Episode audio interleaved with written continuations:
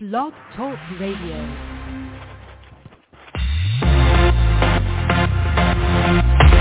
We live. We're live. Live from Chicago and Las Vegas.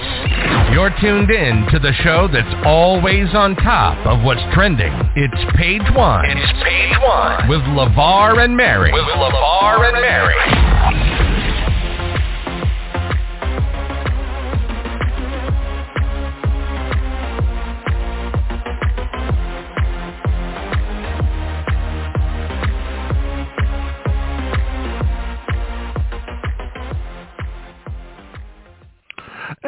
What's going on, Blog Talk Radio Nation? You are tuned into Page One with LeVar and Mary for this Friday night, September 15th, 2023.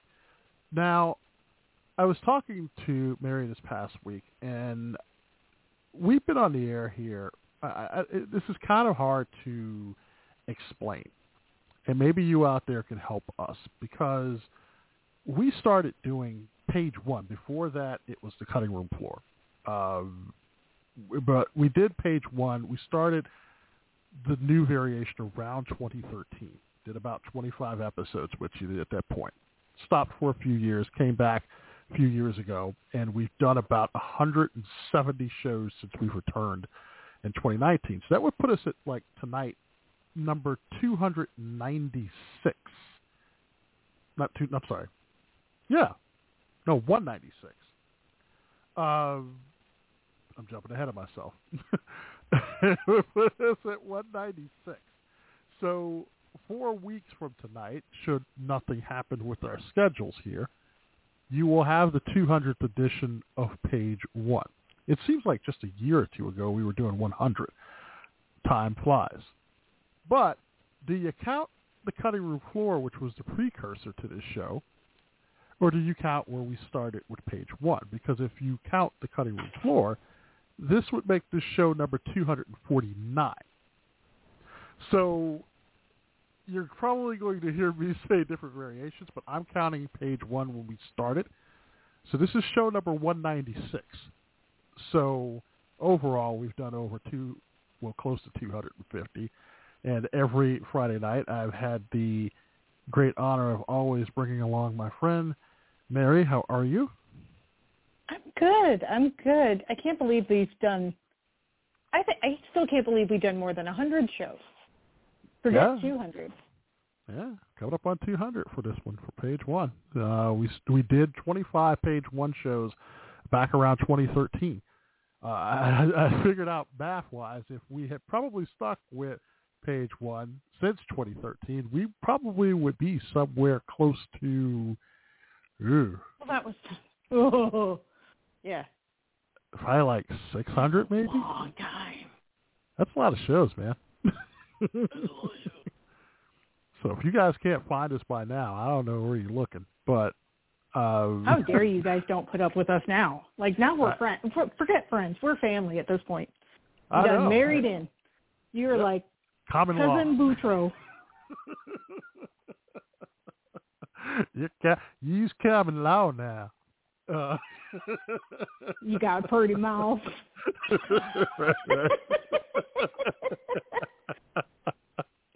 Can I have that? right. Could you please pass the jelly?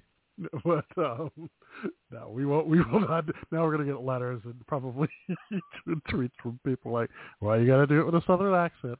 Um, but no, 196 shows, which is an amazing feat in itself. And um, as we get closer uh, to 200, hopefully uh, that doesn't leave me with a lot of time to plan something special. but but it will probably better be like going. right. It will probably Come be on, like snap it the- up, dude. I don't. Why did you sound like you were in a basement just? but um, it sounds it sounds like you were like going into the s- uh, to the wine cellar. Yeah, I need the wine. Two hundred pounds with some alcohol. right. Going into the the cellar to get wine for the show. Um, but uh, no, we're getting close, and we thank you for joining us uh, each and every week. Tonight, as it may, uh, we because we weren't with you last week, So we're back with you a week. I, I think this is safe to kind of call this what the season premiere. Sure. I mean, with the break over the summer, sure, we're coming up into the fall season. Fall sweet. Yeah, yeah. So this is kind of like our season premiere um, for a show that goes year round. You have to find your spots. You got to find out where to get in. So this is kind of like our season premiere. So if you've been with us, you know we're here every Friday night. But tonight uh, we will kind of extend the host chat out here for the first half hour, and then uh, we'll get into some stories. Potpourri night tonight. Um, there's a lot to talk about. Uh, we'll have that coming up, and then we'll also take a look at what's trending. We'll have the almanac coming up in a few minutes, and then uh, I've got the most interesting thing I've read coming up later tonight.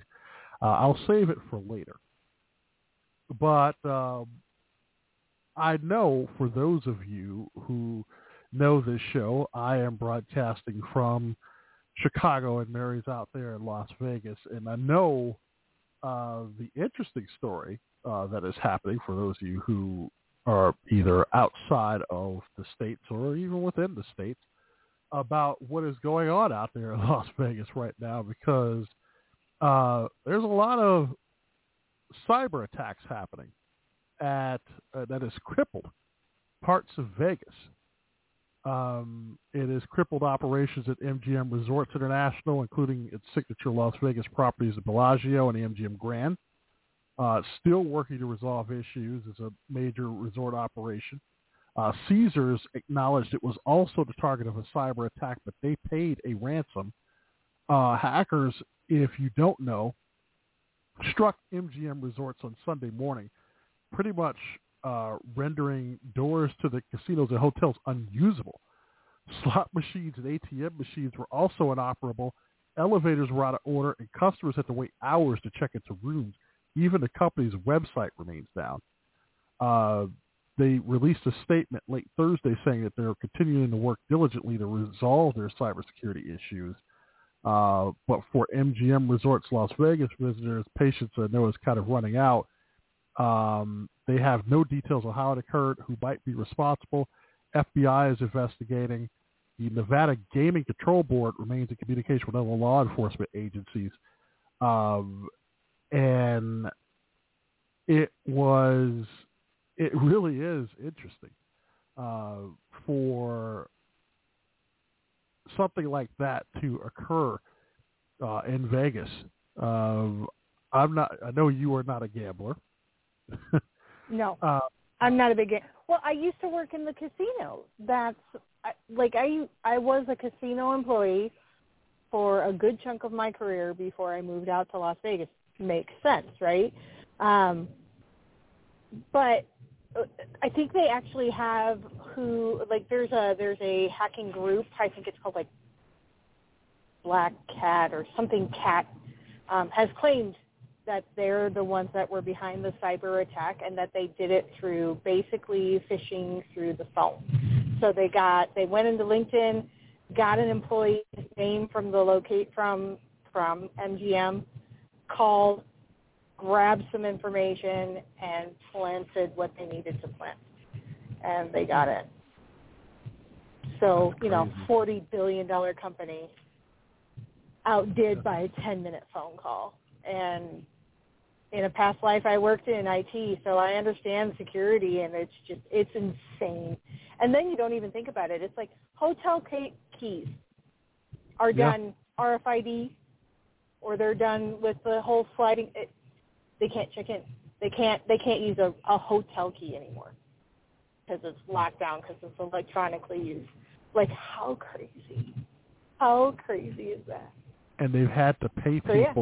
Pretty much uh, by hand. They can't even pay them for the machines that are working. They can't even Yep. pay them, you know, out uh, the way that they normally would. So, which is the ticketing system. Do you remember when you were here, going Mhm. back, and somebody won? Were you the one that was making the comments about the um, they, they pay out by hand. And they have to sign a yeah. They had to sign a uh, uh, uh, kind of what was a little bit of a. The- they won twice with the same machine. Yeah, the yeah, little waiver. thing. Yeah, yeah. Yeah. there's um the ticket the since uh 2020 the ticketing system that they have for paying out tickets they usually print out a ticket and you go and you for smaller jackpots they you go to a machine and it pays you out well let's say you won twenty dollars and fourteen cents since 2020 they give you the twenty dollars and keep the fourteen cents and you got a choice of either donating it or having it print out on a new ticket of 14 cents. I want my change. you don't get your change. But now the now know, people are going in with their tickets and they're like, "Hi, I'd like my change, please." There's a lot going on. It's crazy. uh, crazy times out there in Las Vegas. So um, if you're coming in, it might bring your patience. Um, it's you know the wave of things that happen, and when it does happen, it's it is definitely quite interesting. Um, so I also want to uh, actually you're uh, speaking of gamer. Um, I did see uh, this is something for the what's trending. Uh, later tonight, we're actually going to have an interesting story about uh, what one of the, uh, the CEO at GameStop talked about the future of gaming because I want to get your opinion on that and why he felt that a certain part of the gaming um, mystique should stay. I, I'm kind of old school, uh, and I kind of agree with him in a way. uh, but we're going to talk about that. I I also saw, for those of you who are gamers, um, this week, and, and excuse me if I'm wrong, uh, about because I know there's a lot of Super Mario fans out there. Um, did I see that correct? That Paper Mario: The Thousand Year Door is finally coming to Nintendo Switch. God, yes, and I'm so excited. So excited. If that's if they're pulling my leg, if they're pulling my chain, I'm going to be no, very you say upset. it is. But it was on the Nintendo Direct. It well, just because it's on the Direct and the Nintendo says they they were saying on Nintendo Direct that we were going to get Tears of the Kingdom like in 2020. Um, but like, yeah, if they're pulling my chain, I'm going to be so No, mad. they're, But they're, yes, they're not. That, I'm that really actually, excited about that. Nope, that is actually the story. Um, it, it, it is coming. Um, it was announced during uh, the Nintendo Direct. Uh, um, I guess one of their uh, upfronts here, but uh, so it's it says it's it is coming. Uh, that fans have been wanting that release, so I have a feeling it probably won't be until next year. Uh, it's saying in 2024. So, yeah. But nope. Wait no more. Yeah, Nintendo usually drops either.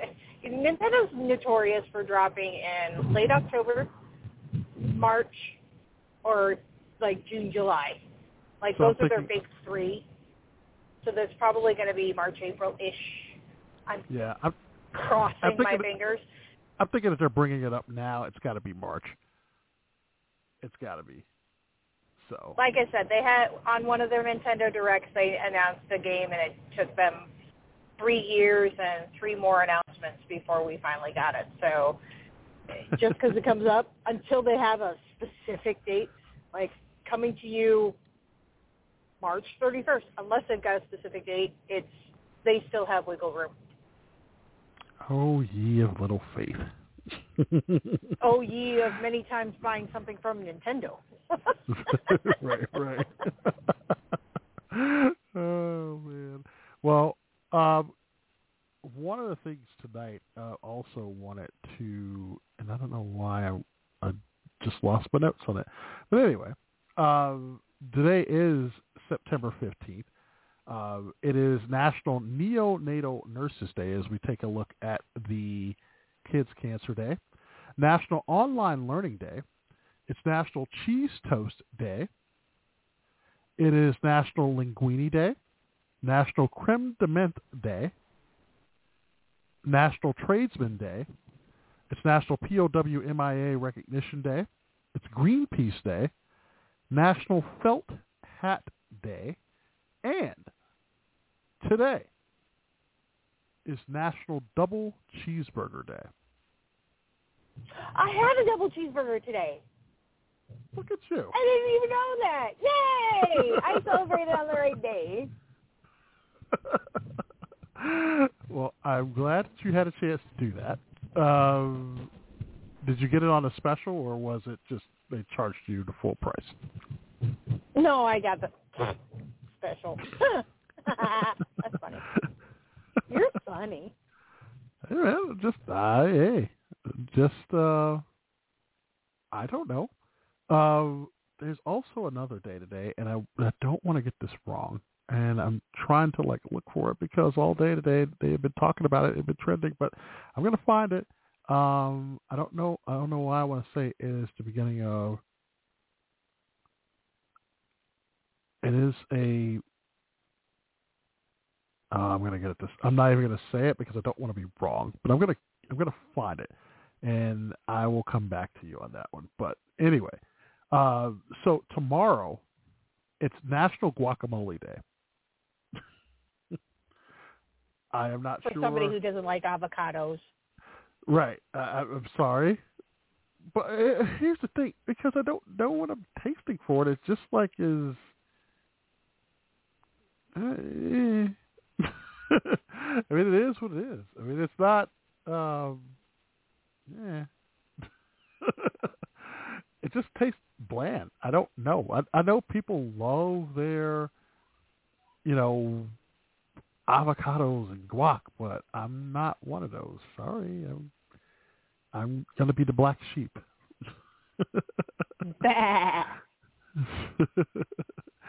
So yes, uh, it is also tomorrow uh, National Cleanup Day, uh, National Gymnastics Day, National Working Parents Day. It is National Step Family Day. It is also National Play-Doh Day today. Today or tomorrow? National Tomorrow. Play-Doh Day. So get yourself some Play-Doh. It is also National I'll make my Cinnamon- Play-Doh if I can't find any. Yeah. You know what? Um, how do you do that? Salt, flour, water, food coloring. Seriously, it's really that simple. So you have made your Play-Doh in the past. I have.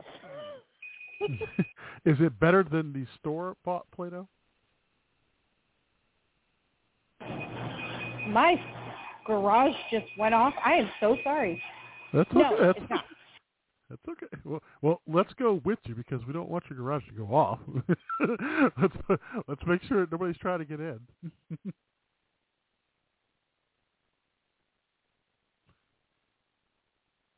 now we have silence. Okay, we're good. We're good. We're good. Okay. It was just All right. weird. Okay. I'm sorry.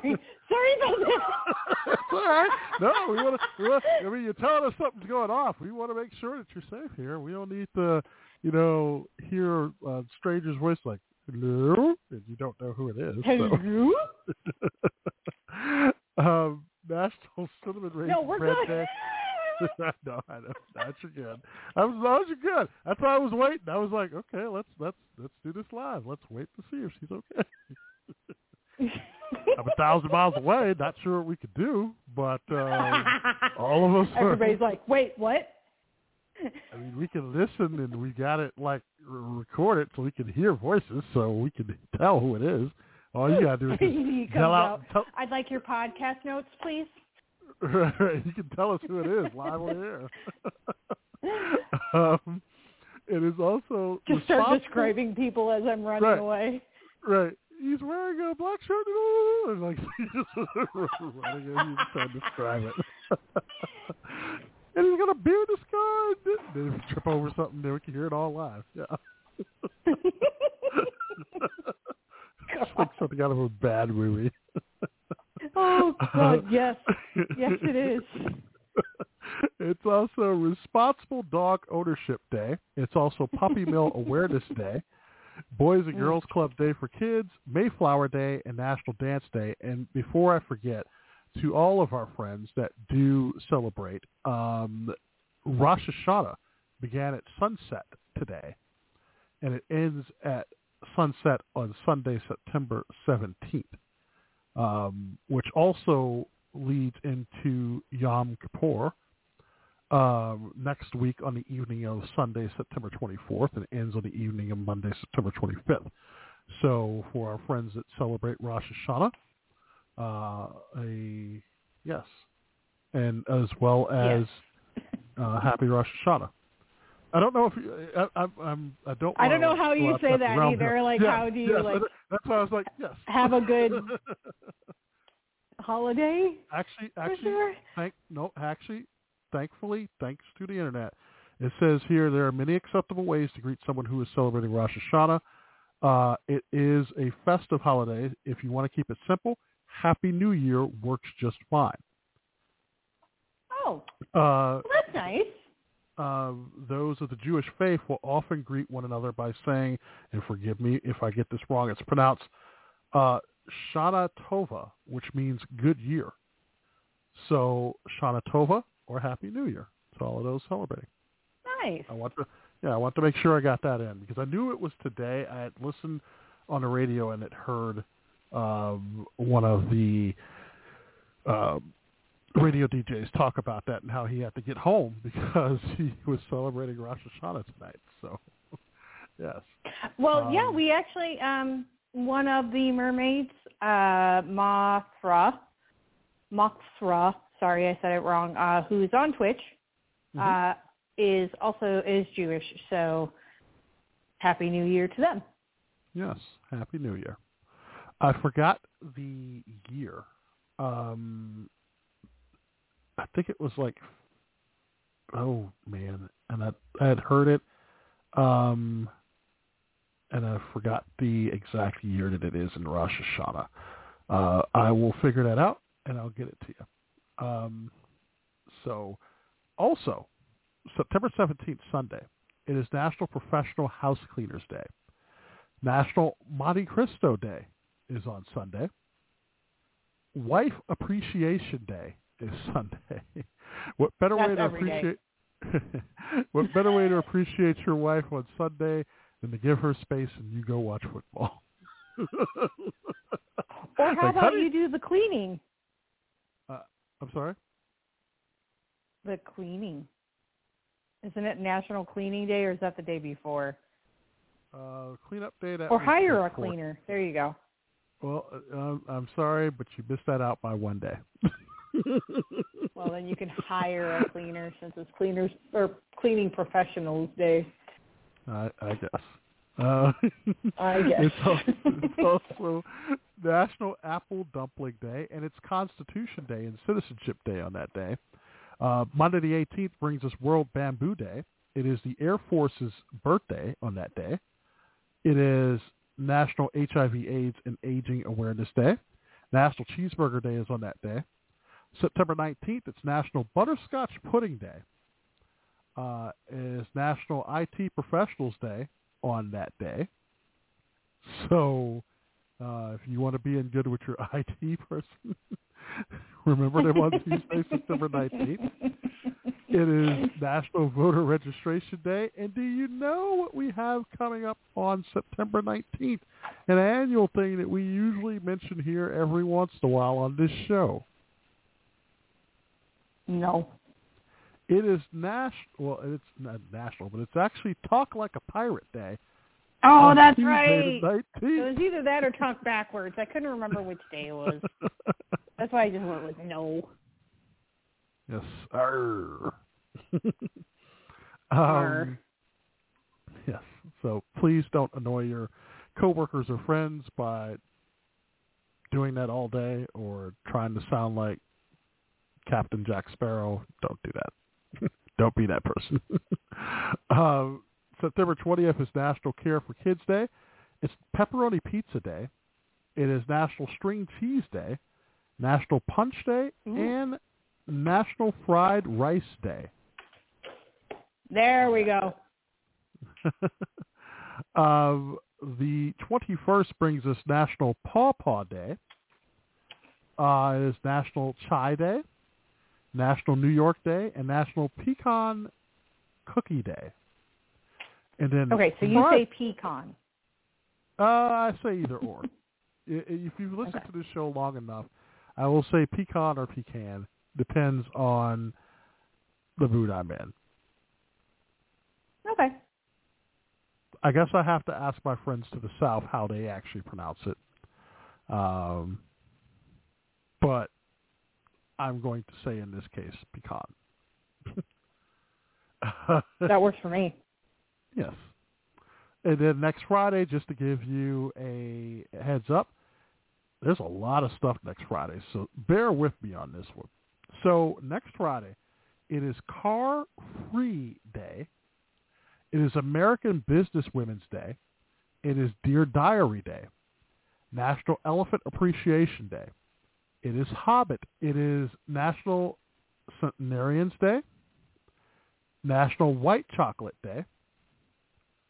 National Brave Day, National Leg Wear Day, National Online Recovery Day, National States and Capitals Day. It is National Girls Night Out next Friday. Hmm. Uh, and more important than all of that, it is National Ice Cream Cone Day next That Friday. yes, that is the most important. so you can have National Girls Like, Night Out while wearing while wearing your leg wear and having an ice cream cone. uh, Got to keep your priorities, man. Hmm? Priorities. That's what's up. By the way, uh, September 23rd is National Singles Day. That's also when autumn begins. Actually, yes, it is the autumnal Autumnal equinox. equinox. Yes. or other people have other names for it, but yes. and I know you've heard us talk about our favorite seasons before. You know that mine is kind of a midsummerish, while some people here like the fall. That would be me. Yes. So, That would be yeah. So there we go. So guess what? cracking Um, a bebo. Yeah. Oh well, uh, uh, you want to put in a commercial while we're here? What What are you actually cracking open? that was a pretty good crack, right? That was I know. pretty good. I know. It That sounds like a true commercial. I thought you were going to do a commercial. So I mean, what do you actually have? uh, it is a Hawaiian sun. Do you know what that is? um, it is the cousin to Hawaiian Punch. Kind of, yeah. Don't tell me it's like I'll a, go with it. It's don't tell me it's like a white claw. Hawaiian- like that. It's a Oh, hard God. No, no, no, no, no. No, Hawaiian Sun is like a type of soda without the bubbles. So it's juice. oh, I was going to say you would. And it's got different flavors, usually island flavors. Island flavors, man. Island flavors, man. Uh, yeah, I thought you were. I, I thought you were going to do a commercial. Uh, That was a pretty good crack. As soon as it happened, I was like, "Whoo! Should have recorded that." I know. We could use that for you know like a uh, sound effect here somewhere. But um, hmm unfortunately, we will not get that again until sometime later. Uh, so we're at the midway point. Retro moment of the week is next. So we'll get to the we'll get to the real meat and potatoes of everything coming up. So on the other side, uh, there is an interesting story that uh, I know uh, it came out a couple of weeks ago, but I felt that uh, because we weren't here last week, we'll definitely talk about it. Um, I will give you the tease and pretty much saying that if you were, say, with your significant other and they were causing you to run late, would you leave them right where they were? One person kind of did that. Um, so we'll tell you what happened with that. Uh, we'll also take a look at what's trending. Like I said, potpourri night tonight, so we got some more stories down the way. Uh, I also have another. A few weeks ago, we did uh, a couple of lists that I found here of some things that people liked and didn't like. I actually found another list and had one. Uh, I think we were going to probably do it a few weeks ago, and then we kind of held off. But this one was actually quite interesting, and I'll kind of give you time to think about this before we get to it. Uh, this particular list kind of goes through uh, things that, well, let's just say that if you were polite, there are things that you might be doing that people secretly dislike. I'll let that simmer while we go to the retro moment of the week. Now, tonight, I don't have any set retro moments of the week. I'm just going to press buttons, whatever comes up. it might be one you heard before. It might be a new one. It might not be. I don't know. But retro moment of the week is next. Thanks for joining us this Friday night. This is Page One with LeVar and Mary here on Blog Talk Radio. Once upon a time, there was a little stick of gum that had no flavor. He asked spearmint, the fruit flavors, even watermelon. No one would have him. Then, just as he was about to give up, something wonderful happened. Ice cream. The greatest flavor in the world, and no other gum had it. His search was over, and now you can buy Adams ice cream flavored gum in vanilla, chocolate, and strawberry. Pretend you're Spider-Man. Your mission, to rescue your friend high above. A job for your Spider-Man web shooter. Flip your secret wristband. Take aim. And down slides your man to safety. But wait, there go the bad guys. Reload. Take aim. Shoot. Zap. Got 'em. Bring 'em in. The Spider-Man web shooter supports the weight of toys only. Doll and truck not included. Buy fun stuff.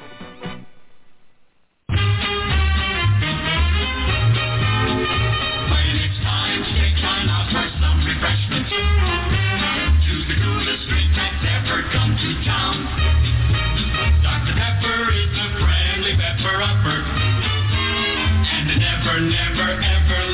down. When the party needs a friendly pepper upper, Dr. Pepper is the drink to pass around. Dr. Pepper is the friendly pepper upper, and it never, never, ever lets you down. Gather round and have a Dr. Pepper. Dr. Pepper is the coolest drink in town. Dr. Pepper is the friendly pepper upper. And never, never, ever.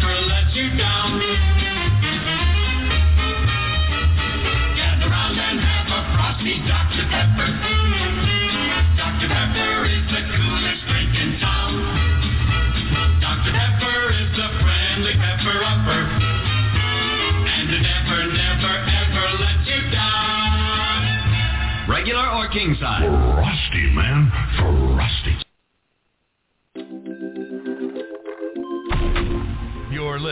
To Page One. Page One with LeVar and Mary. Your source for all the current topics and news you need to know. Here's LeVar and Mary.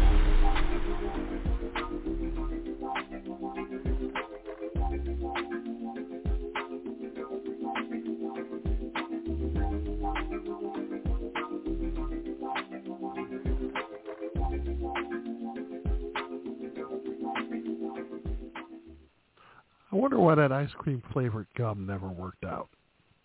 Uh, welcome back to page one with LeVar and Mary on this Friday night, September 15th. I, I, I'm kind of curious because out of all the gums that are out there, you would think that there would be an ice cream flavored gum somewhere. I don't know. Uh, you know what actually? Hmm? Mm.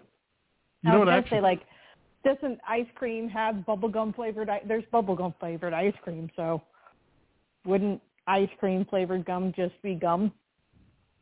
Uh, it could taste like kind of ice cream, like guess, by the other day, and I haven't bought it in years. Uh, I actually bought some bubble yum. really? yes. Yeah. So no. Um, They still make it? yeah. Back then you had bubble yum, you had Hubba Bubba, Uh, you had a few other Mhm. ones. I'm trying to remember all the names of them, but they'll come back to me at some point. Um, In the middle of the night when you're not thinking about it. yeah. What, of course, is those of you who have listened to the uh, commercials here for years and have listened to this show, the one that was probably the uh, the more risque was juicy fruit because the taste is going to Yes. move you. We'll go with that. we won't tell you why. um, so yes, so I read this story a few weeks ago. We were going to talk about it. Um, this story came from the Daily Mail. Kudos to our friends overseas. Uh, so a man sparked a fierce debate online after boarding a plane without his wife and leaving her alone at the airport. The unnamed man, 47 from the Pacific Northwest, took on uh, he took to Reddit to unveil the complicated incident that involved his wife, 43, and his 21-year-old daughter.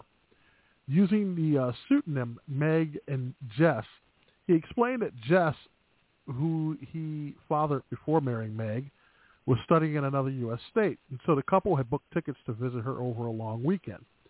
Once they journeyed to their connecting flight, he said he was forced to board the plane without his wife after she insisted on getting a Starbucks coffee, which was over a rail which was over a rail ride away with just 15 minutes left to board. He also revealed that uh, her, her uh, tardy go with the flow nature had gotten him into trouble many times before, to the point that they once missed a flight to see Jess because Meg overslept. He said she generally does not like to get up early, and that this year he was not prepared to take the same chances.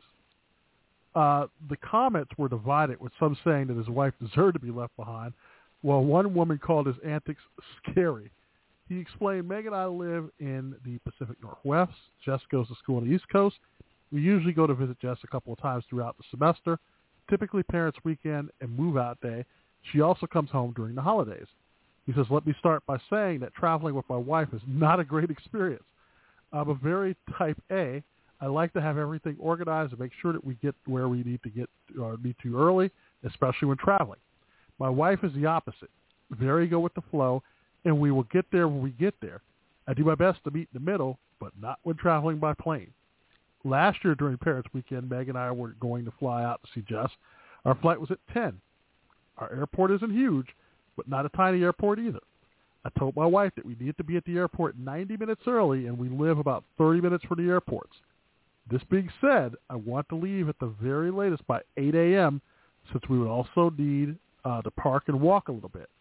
He says, I of course got up at 6 a.m. to make sure everything was ready and accounted for. My wife does not like to get up early. It took me attempting to wake her up five times before she eventually got up at 7.40, then wanted to make coffee, shower, and eat a bowl of cereal.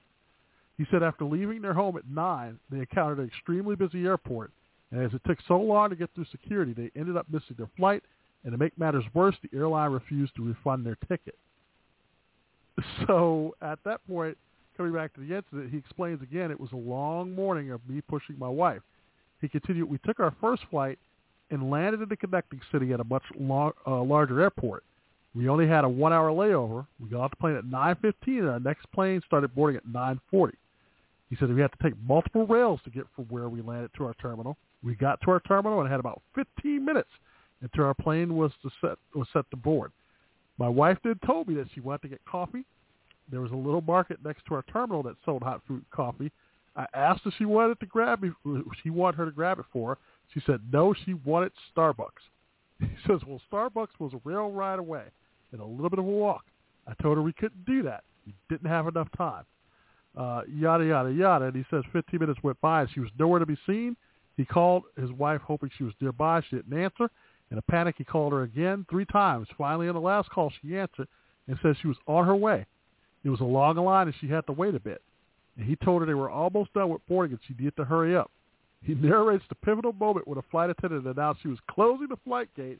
He said he pleaded with her to wait a couple of minutes, but it was to no avail, so he boarded the plane, he concluded. Uh, upon boarding the plane, his wife called him back, but unfortunately it was too late. Meg requested her husband uh, alert the plane to be with her, to which he replied, it's not fair to do this again to Jess. I said I told her we didn't have time, but decided to go anyways. I told her to go purchase a new ticket for the next flight, and I would see her when she arrives. Following the incident, the pair initially seemed to get on like a house on fire, it says, but it was apparently a ruse on Meg's part. After leaving Jess's school, she treated her husband to a dose of silent treatment. Perplexed and confused, the husband questioned Reddit's Am I the a-hole forum about his actions and asked him to consider if her behavior could be down to the fact that she was not Jess's birth mother, even though Meg was, quote, very against him visiting Jess alone. He said he married Meg after losing his first wife to complications that arose during Jess's birth. Many were taken aback by the tale, or some took the opportunity to recount similar experiences. One person wrote that they stopped being the caretaker for their partner after the first time they missed a flight, told him, nope, never again. Next two flights he missed, and man, he complained. This goes on and on, which is very interesting. And then one woman said, how do women get married to men like this? And how do I ensure it doesn't happen to me? And it was My a very, response to that woman would be be on time. Right. It was a very, very divided thing. But with all of that being said, was he in the right? And if the same situation happened with you and a significant other, would you leave them there in the airport and fend for yourself? You know my answers. Do I need to say them out loud? I, I know your yes and yes. Yes, yes, I would have done the same thing. Um, here's the thing. Not that I'm I'm always an early riser, but even if the the flight is late, if you have to be there, and they say it, they say it when you book the ticket to be there early. Be there early. Like they're not asking for something unreasonable. It's not like they're saying, "Here, be here six hours before the flight takes off. They're saying be here to give yourself enough time to get through airport security and to be at the gate within the boarding time. Most, on average, it's about two hours for domestic, three for international. And then you also have to play that by ear on whether or not you're in a larger airport, say like an O'Hare, or um, what's it called now? McCarran. It's not McCarran. It's called something else. Harry Reid International. Harry Reid international. yes. McCarran. Sears Tower. It's McCarran. So your LAX, your you know O'Hare, your JFK, or if you're going out of like you know Podunk Valley in Iowa, it's going to be a different kind of feel. Yes. Simple answer, yes, yes. I would have done the same thing. I would have been on his side. And for that woman that says, I don't want to marry a man like this, then don't be late. He tried. He tried to tell them to wait. And you know what? Airlines sometimes they can come up with something for a few minutes, but only for a few minutes. If he's already said, we're 15 minutes from boarding time and you're going to go two terminals over, you're on your own. You shouldn't have gone. I said no. Why do you have to have Starbucks? Coffee's coffee. I know. Tell I that to just- the coffee I know. Hot take, right? Hot take. yeah. No. Uh-uh. Bravo, dude. And and I I just I don't know. The people that go, well, he's, you know, he's being disrespectful of her time or of what, you know, of leaving her there. Maybe she was being disrespectful of his his ability to try to get them to the gate. Hmm. You know? Where's that disrespectful? Like it's on both sides. I'm not saying that they were both respectful at all, any, any stretch of the imagination. Yeah, it is disrespectful to leave your partner, but it's also disrespectful to leave your partner because you have to have Starbucks, and then you're late, and you're always late. This is not the first time they were late. No, Mm-mm. nope. On a connecting flight, heck no, absolutely not. I want to be out of airports at that point, especially on a connecting flight. I am going off on a tangent. I will step down from my soapbox.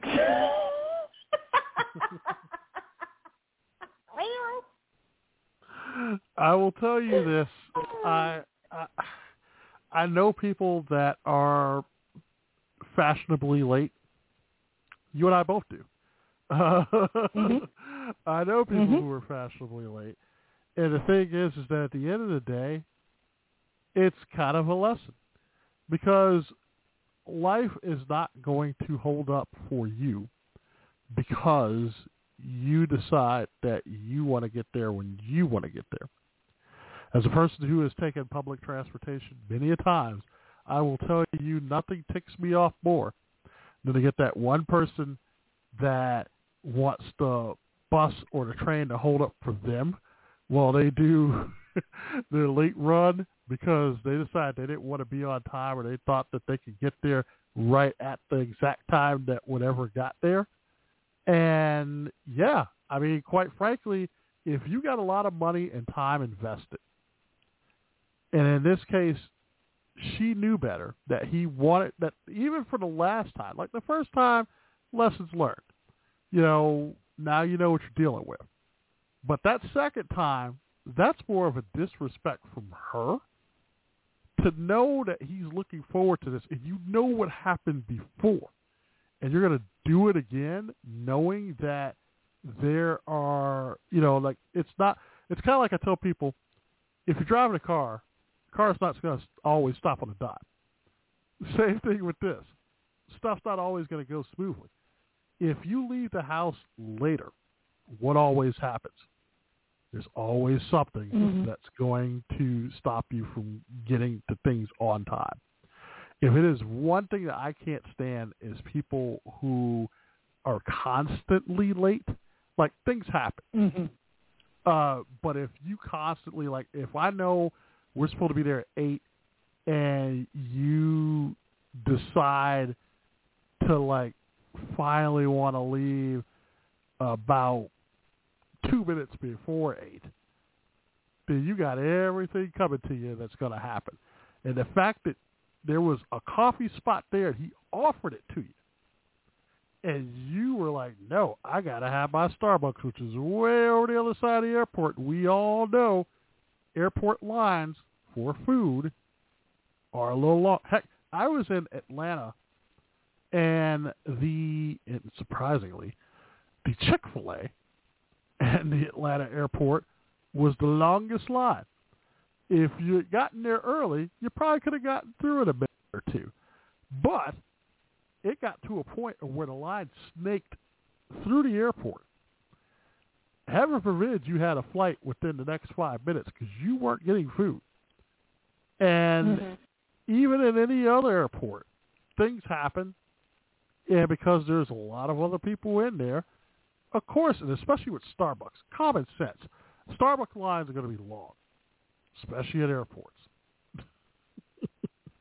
And the fact that you knew that that was going to happen and cause him to be late, that's just disrespect on that end. Um, boarded or not, but she deserved to get left. I would have done the same thing. Probably wouldn't even have asked the person to, hey, hold the flight door. Wouldn't even have told him I had a person coming with me. I was like, oh, you know what? You could have lied about it. Like, oh, you know, I tried, man. But they want to close, close the door. Sometimes you have to, especially when you're put into a situation where people want you to do stuff and you don't want to do it. But I would have said a word. I would have got right on. I would have, all right, if you're not here at 15, I'm boarding the flight. Just to let you know, that you're not mad at me at all. She Mhm. deserved to be left. And quite frankly, I think that that disrespect, knowing that this is a trip that only happens like once or twice a year, and that he looked forward to seeing his daughter, to be. Oh yeah. at that point, Mm-mm. yeah, it's like, yeah, you're gonna get left. and that's the that's where the hundred percent comes in. Like one, I hate when I have to tell somebody the time of something. Now, normally it's people telling me this because I'm usually the one that's late, but that's usually with driving. I don't I can't judge driving time to save my life. Um but it's when you have to tell somebody, "No, we're we're going to meet up at 7:30." for an eight o'clock appointment. Mhm. You know, yeah, mm, that's not appropriate. That's not appropriate. And then, I'm sorry, as and not that he was a single dad, but as a single mom, my kids come at first. So if you can't make it to the airport on time and you are the one that insisted on coming with me, that's on you. That's a hundred percent on you. You need to be here. Mhm. Nah, no, no, no, no, no, no, no, no, no, no, no. Yep. When it comes Well- to air, like air travel, I'm I'm paranoid for air travel, so I'm always early for air travel. And uh yeah, Mm-mm. Yeah. good on you, dude. No. Yep. Please. She was Yeah. disrespectful, not the other way around. Yep. We're not. No. well, taking a look at what's trending tonight.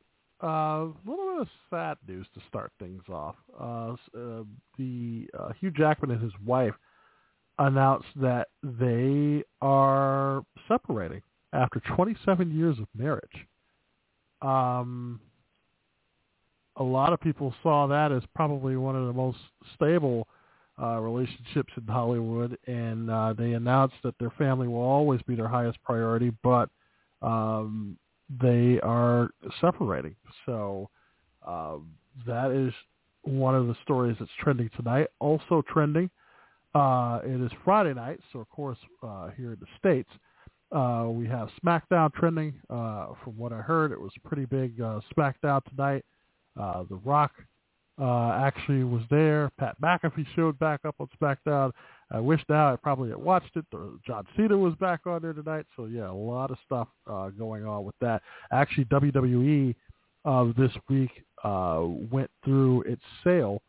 Um, I, I think they are combining with the uh, under the same umbrella as uh, UFC uh, under that company that owns them both. So that actually is the uh, as for Vince McMahon, he is no longer the owner of WWE. He is, still is on the board and is still uh, pretty much one of the heads, but uh, the McMahon rule of WWE ended this week, so uh, it'll be interesting to see where that goes from here on out. Uh, also trending tonight um, is so. Uh, well, this was very.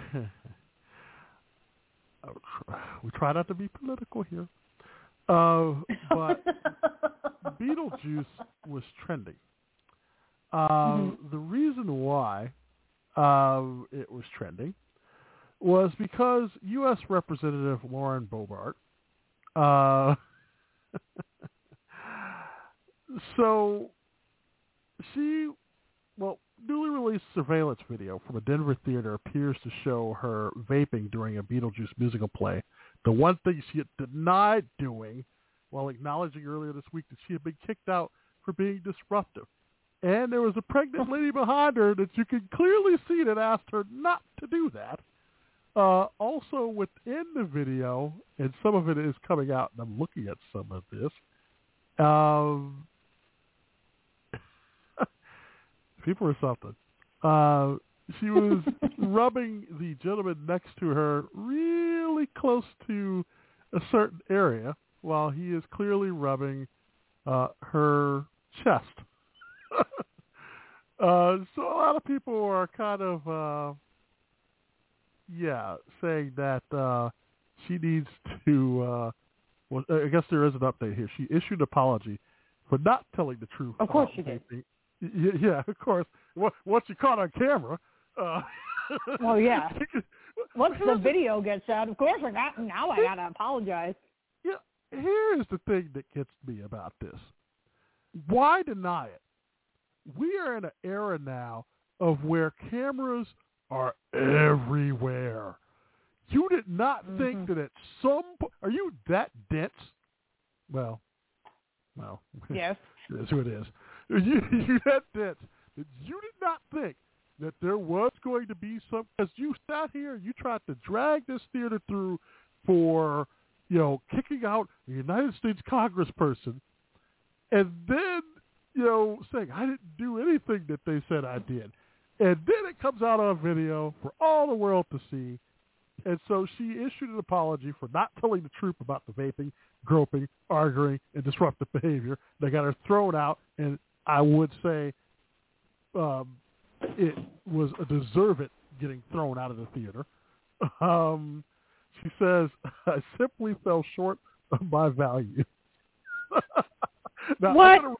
I'm going to read this entire thing, which is hilarious. So give me a second here. What She says, the, the past- I- I, I know.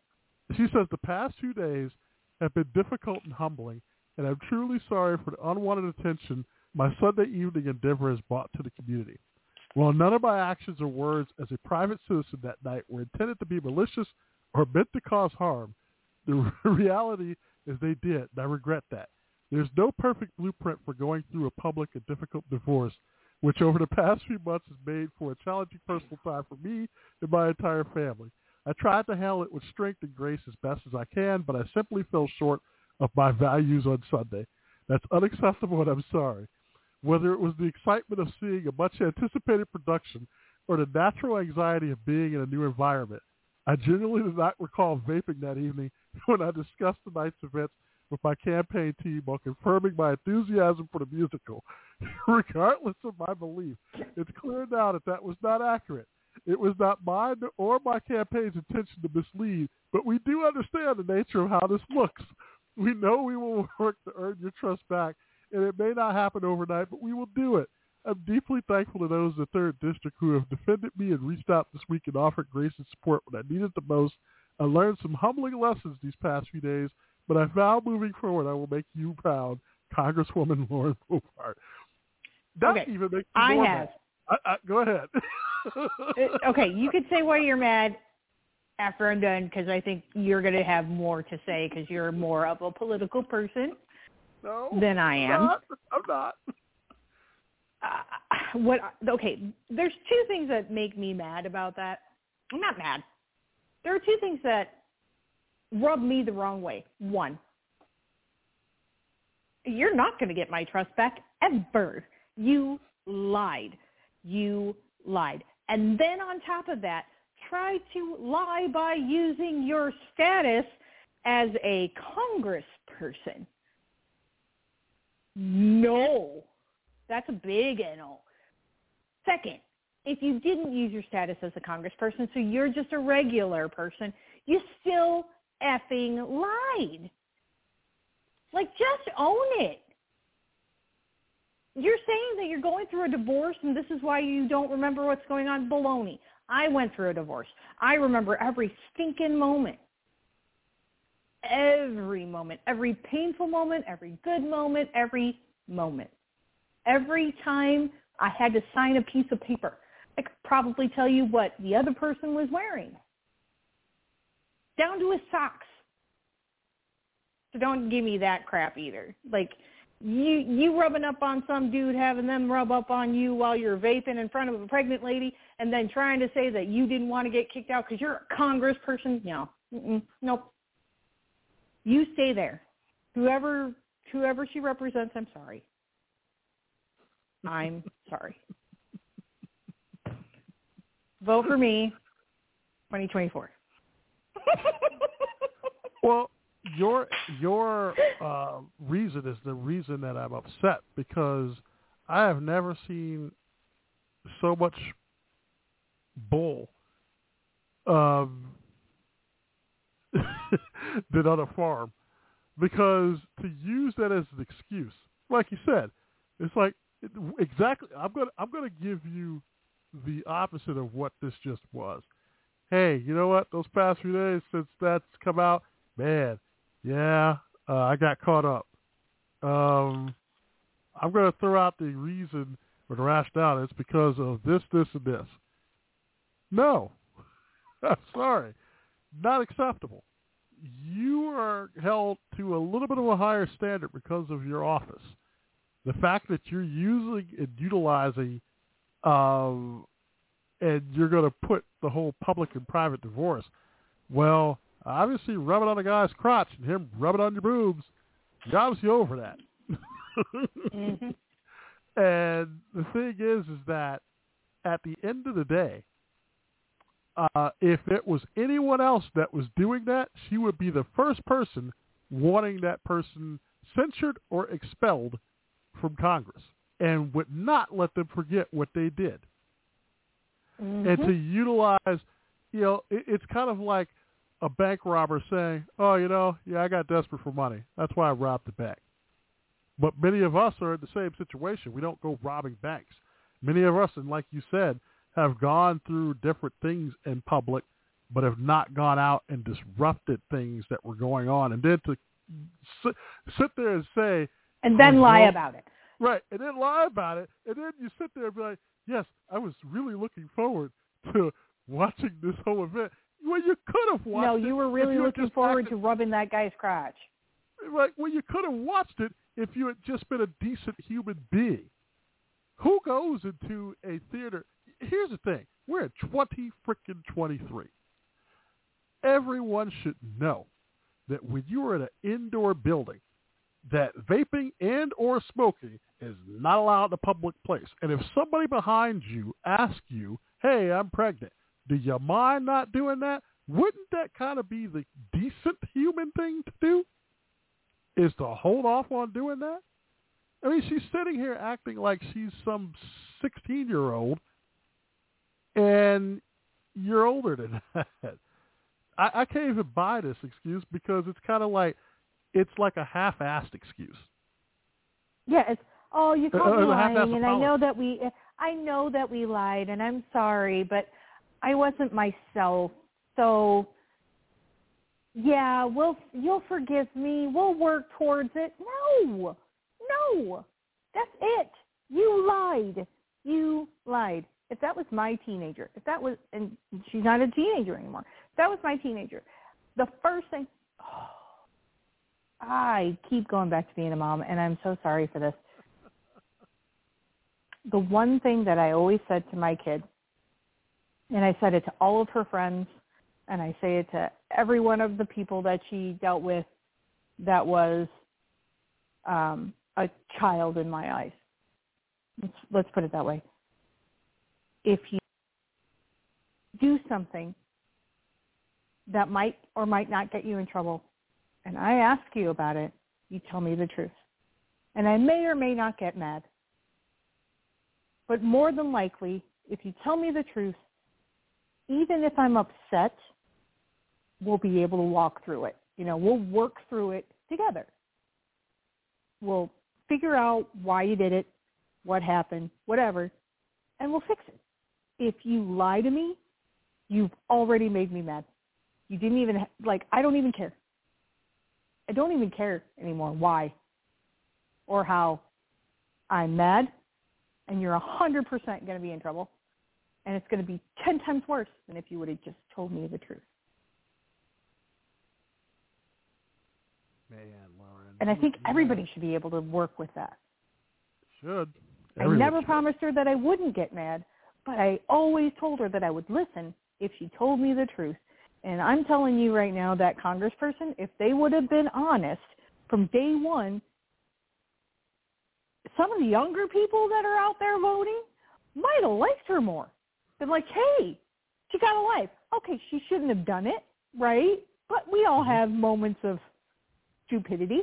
And she owned up to it, and you know what? That's okay. She owned up to it. She's accepting the consequences.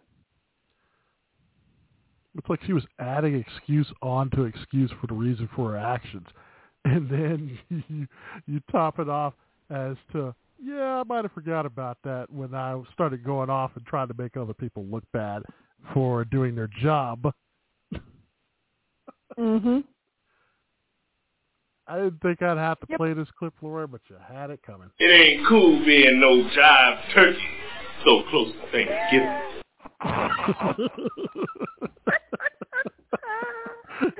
Man, yeah.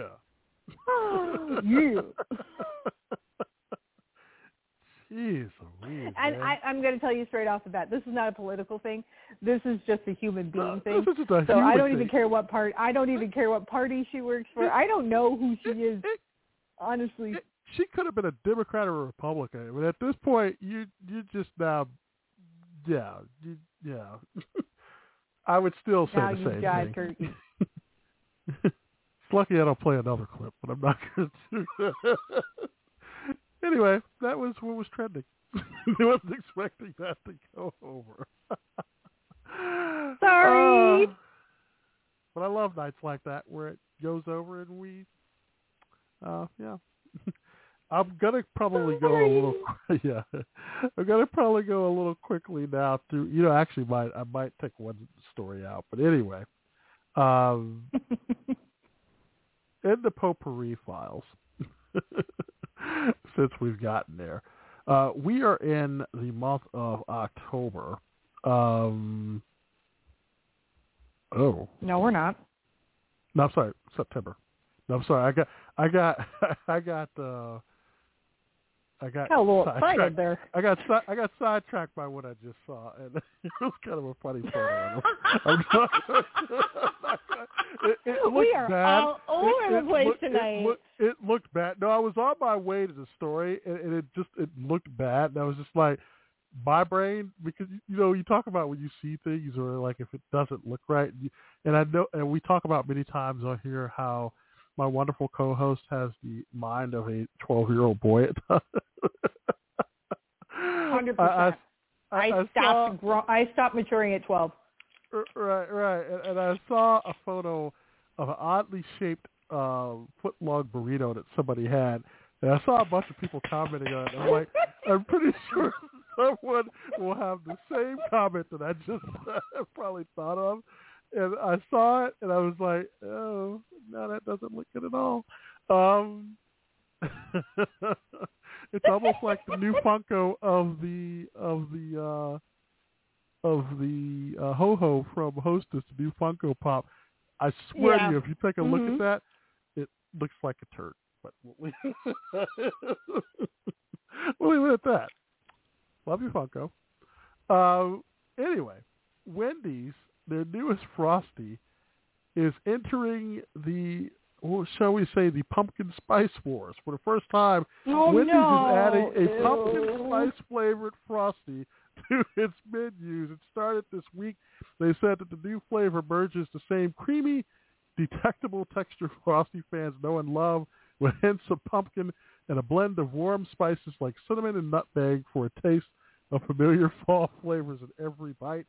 Adding pumpkin spice flavored drinks seems like a no-brainer for Wendy's since the flavor keeps growing in popularity, partly because of Starbucks. Their pumpkin spice latte has become a, a reliable hit, uh, making it an autumn mainstay.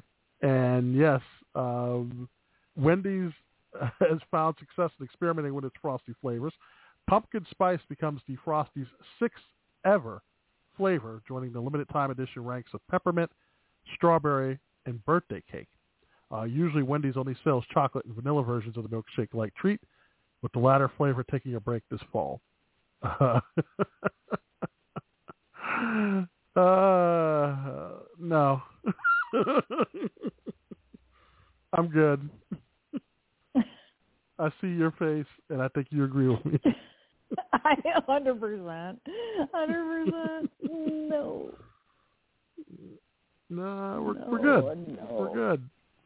Uh, speaking of fast food places, McDonald's um, announced that they are pretty much testing out all the well, well, what they did is that they're going to phase out what has become a signature part of the McDonald's experience, which is the self-serve beverage stations. This means no longer customer, will customers be handed an empty, empty cup by an employee to then add ice to their beverage of choice away from the point of sale. They say it will be transitioning away from self-serve beverage stations and dining rooms across the U.S. by the year 2032. The chain says its change is intended to create a consistent experience for both McDonald's workers and their customers at all ordering points, meaning that whether you order your Big Mac meal via the McDelivery app, the kiosk, the drive-through, or the uh, restaurant, you'll get your grub the same exact way. This news was first reported on September 8th by the State Journal Register, who spoke to the Illinois area franchise holders about the new strategy. Uh, what this means is that McDonald's won't be fully transitioned to staff poured sodas for nearly a decade, some of those locations at the least have already began to change the way that they serve sort of their customers. Um, other franchise owners who were interviewed mentioned theft prevention, food safety, and fewer dine-in customers as contributing factors for getting rid of the station. Um, I'm not a fan of this. I actually like. I mean, I know in years past we used to have them do it anyway, but I like the whole thing of like mixing half and half or something, or maybe getting like my half tea, half lemonade. Because now I'm going to bother you about it, and now I'm going to like make the line go even longer. Right? So not a fan. Not a fan. We already, I mean, not that it, not that anybody else heard the conversation, but we already talked about this for Mhm. you know just a moment, and I'm not a fan either. No, you- no, no, no. Did you know that I did see a hack though? Is that if you get the orange Fanta soda and two creamers, they say it tastes like a uh, creamsicle. Can I say ew? Ew. That sounds gross. But somebody did. Not, I didn't do it. Somebody else did it. So um, it sounds gross. It if sounds you like gross. a creamsicle, if you like a creamsicle, uh, if you like uh, or pretty much like the music and film industries, the gaming industry has grown in willingness to move toward a mostly digital. Uh, currently, gaming giants like PlayStation and Xbox offer all digital consoles in various uh, titles, uh, AAA titles, to skip the physical release in 2023. Anticipated games like um, why do I want to say Alien? It's not. It's Alan Wake 2 will not be released on disc, but uh, Ryan Cohen from GameStop does not appear to be too fond of the potential death of physical gaming media. The executive chairman of GameStop recently took to Twitter and expressed his opinion on digital consoles. He believes that disk drives should not be left out of consoles. Uh, now, GameStop has kind of a skin in the game on that one because as a major gaming retailer worldwide and operating in 17 countries, the death of physical gaming media will be a massive blow to such retailers. And he commented on Apple's upcoming switch to the USB-C charging, which actually is kind of interesting this week. Uh, he noted that this was a uh, positive development for consumers. He then stated that physical gaming media is important for consumers since many have spent hard-earned money to build massive physical collections over the years. Traditionally, physical media has been praised for its benefits to game preservation, while digital games can be pulled from storefronts. Uh, physical copies can usually be found for decades after their original release. Uh, so analysts also believe that gaming will be dominated by digital-only releases as early as 2028 leading to a concern from gamers who prefer to own a physical collection. Um, so you are a gamer. Uh, hmm do you agree? Nope. oh, I do like how that works. Um, no, actually, I don't. Um, couple of things that go through my brain. Uh, I think he wants that because he's, like you said, has a skin in the game. So that's probably why that's a, a sticking point for him. Do I like having physical copies? Sometimes. Um, there are times when I don't and I have both digital and physical copies of certain games. Um, a Zelda game, the Tears of the Kingdom Zelda game that just came out, we have a physical copy and we have a digital copy. Um, with some of my older gaming console games that I have physical games still of, um, I can get them online. I can I can get emulators and mods and make them you know a little bit different, a little bit more fun, a little bit less fun. Sometimes it's a little bit more chaotic, and it it adds a little bit to the playability or the replayability of certain games. Um, do I think they should have a version where there is a physical copy available? Yeah, sure. You want to have Xbox or PlayStation or Nintendo get to a point where they have still an option for physical copies. Maybe have certain consoles that can do that, like your retro consoles or whatever, and have a very limited run of those. I'm down for that, but nah. I, if it goes all digital, it goes all digital. I, I already play digital games. I play digital hmm. games on all of my consoles. I actually have a console that is a I have a console of uh, it's a Steam Deck, Steam Deck, where it basically links into Steam, which is a computer gaming system that is all digital downloads. So instead of sitting at my computer, I have now a handheld of my computer that I can play. Um, and it, yeah. and I and I have some old ones. I have some old games that I'm very nostalgic about. I have one of the um original, and this is one of my favorites of the Zelda series, um, the original holographic gold edition of Majora's Mask. It's a pretty rare copy. I still have it. Still works.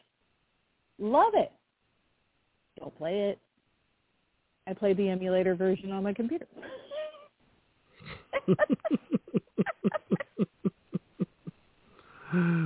uh, uh, you know, I don't, I don't have any. Uh,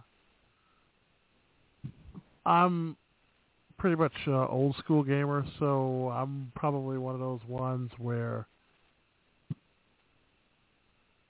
I, I I'm still like physical, like having a the CD of the game. Um, mm-hmm.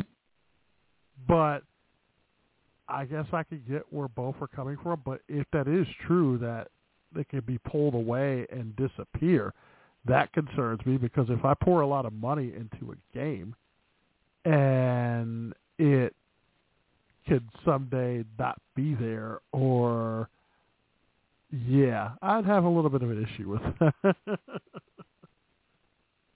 Just a wee bit. Uh, what they're saying is no. What they're saying is that a it, it's out of the storefront, so you can't go back and let's say it's not, not it's not that once you buy it and you download it, it's gone. What they're saying is, or that it can get taken away. What they're saying is, if you don't buy it, but it's only available via digital copy, and like you know, two years down the road, you're like, you know, yeah, I'm gonna finally buy that and download it, and you go look for it, and that's where it's no longer available. That's where that's at. Not necessarily that once you've bought it and downloaded it, that they're going to take it away because they can't. You bought it. Well, even in a digital world, you've already bought it. Here's an odd thing, um, by the way. We were speaking just a few moments ago about the pumpkin frosty, uh, and I kid you not, almost as if it was on target. A friend of mine posted to Facebook uh, a short time ago about it, and they said it's on point, and they actually liked it. so yes. Wow. We have an early we have an early thought about the pumpkin uh, frosty. So there you go. uh, but I'm pretty sure we will be talking more and more about the evolution of games and where it's coming and where it's going. But yeah, but you, you know, it does mean what does that mean for GameStop? Um, if there's no need for physical games, unless you're just like an old school gamer, I, I think there could still be room for both. You still have people who like uh, the actual physical games, but it, I think it does mean a reduction for GameStop, just as there was for you know people who you know when streaming came along, it killed the video store as you knew it. Uh, Blockbuster or later incarnations of, and you know the DVD rentals and those of that nature, and everything was digital. I I want to see digital progress. I'm not the old guy that's like, oh, it's digital, and I don't. Uh. The only thing that worries me is that there's so many. cyber attacks on stuff now and just seeing it with what's going on there in Vegas, if they affect video games next somehow, some way, and it shuts down what you could do or whatever else, I still got the physical copy. That won't stop me at that point. um, I think that's. I mean, I think that's why a, a piece of some people still cling to that. It's kind of like, hey, you know, I have. I like my things on iTunes. I like getting my music from there, but I will tell you this: at least two of my songs over the last five years appeared off iTunes. Thus, I can no longer play it, which sucks because I don't get the money back for it, and it just sits there and it skips over. Which, Apple, if you're listening, I think I should get a refund if that happens. Because the first time I saw it happen, it kind of was like, well, what do I do? I paid for, I paid good money for that music, and now I can't play it on iTunes because for some odd reason, either by their design or other designs, it's no longer available. The weird thing is, is that if you have a laptop and you put iTunes on said laptop, it saves to your um, drive if you have Windows Media Player. Uh, and so it's there, but it's not on iTunes, which kind of sucks. And I was like, well, what happens when music starts leaving off of iTunes? You're going to tell me that all that music that I used to buy is no longer good? The digital copy that I thought was going to be there forever? Um, yeah, we'll see where it goes. Anyway, I'm going to bypass one of the other stories that we had tonight to get to this one story that I was talking about. And I said that I had the, another list of things from an article here, and this comes from Reader's Digest. It is 17 polite habits most people secretly dislike. We'll see if we can get through all of these, which was kind of surprising. I'd like to think of myself, and not to toot my own horn, but I would like to think that in some ways I am an old school fella. I'd like to be polite. I'm trying to be polite. But it says that when it comes to being polite and knowing etiquette rules, it's easy to make mistakes, and who can blame you? Plenty of etiquette rules have changed the past decade alone, and sometimes the behaviors you think are polite – things you make an effort to do can actually backfire. Uh, for many of these, the issue arises because you know the opposite behavior is impolite and then overcorrect. It's just a matter of finding the middle ground. Uh, so according to an etiquette uh, expert, they say that there are ways you could do just that.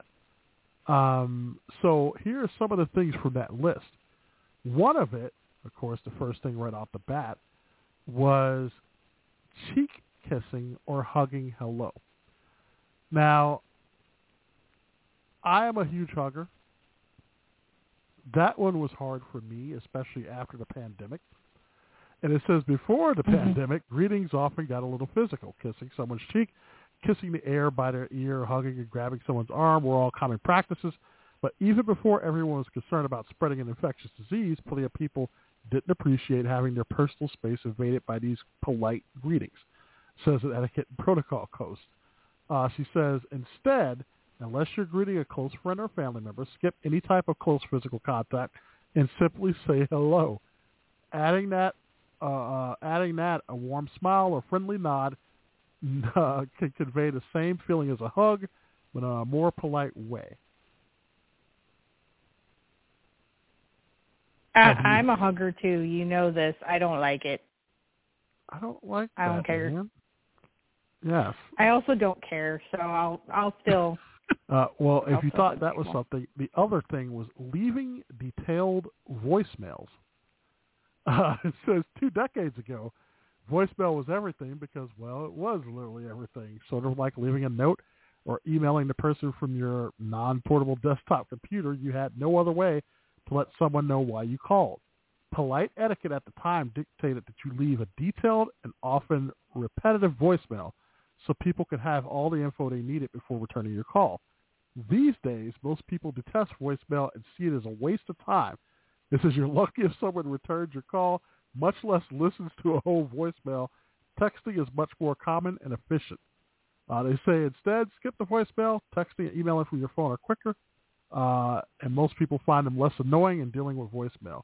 But don't send a wall of text. Stay brief and to the point, and make sure you're following proper group texting etiquette as well. It says also know it's common practice now to call someone and not leave a message with the assumption that they'll see the missed call notification and recognize as their cue to return your call. I still leave voice. I still leave voicemails. I do too. Uh, I leave short ones though. I depending on depending on what the voicemail is about. Like I'll get to the the voicemail or whatever, and if they say leave a message with your name, phone number, and brief description of your problem or whatever, that's what I'll do. It'll be name, phone number, short description of problem, repeat name, phone number. Because I talk fast, and I know I do. So I'm Not giving you a second chance at hitting my name and number. But like I leave voice messages messages for you normally, and they're just phone tag. You're it, Yep. and that's it. Okay.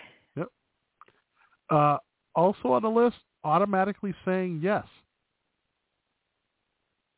People feel like the polite or kind thing to do when someone asks them to do something is to say yes. A lot of guys don't get that answer right away, thinking that they can change their mind later. but while this may make the asker feel good in the moment, it's not a nice thing to do unless you're sure you can keep that commitment. This can lead to frustration, resentment, or hurt feelings on both sides, and it can give you a chronic sense of being overcommitted and overwhelmed. They said instead, honesty plays a big part, and the thing is polite. People always say, so make sure that your yes really means yes. Worried that you'll come off as harsh by declining a request, uh, it is polite to say no when you can't do something. If you aren't sure, instead of automatically agreeing, say, let me check my schedule and get back to you. Are you a yes person? I, I'm okay. No, no, I'm not. Normally, it's you know like I'd like you to do something for me. I'll go. Let's see what it is first, and then if it's something I can do, absolutely. If I can, I, there are plenty of times when I cannot commit.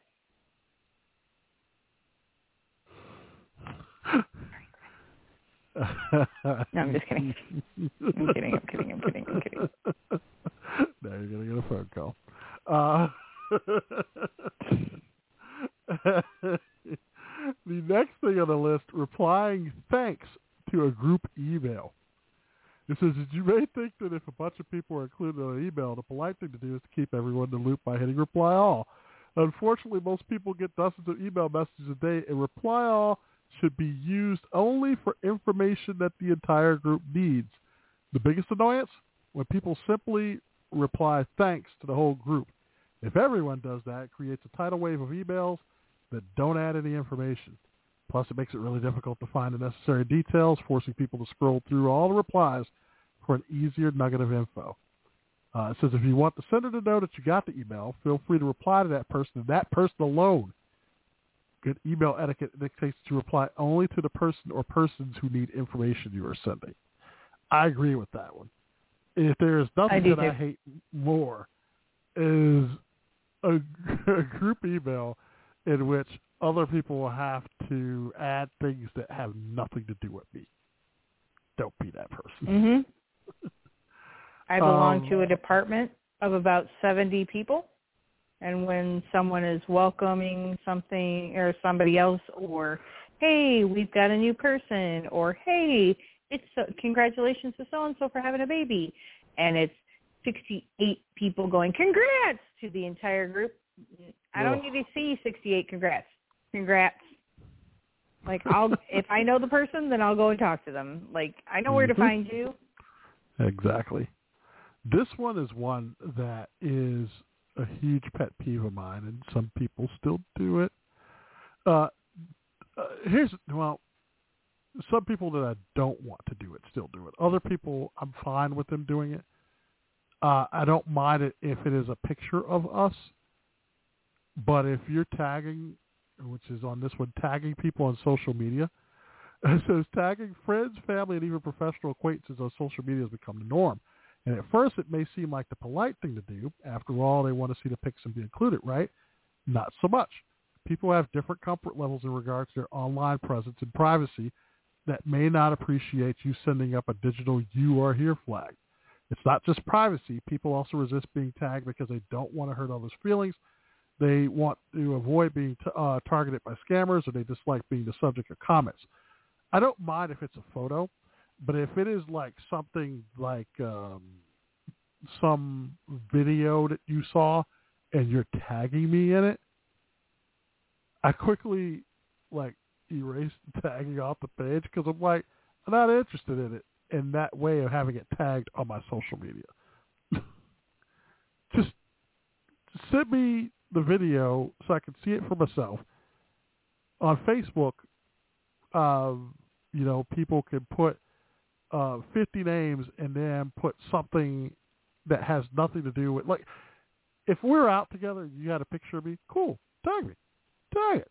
I'm cool with that, but not some like video that you know that I probably wouldn't like. You know, no, don't do that. Okay.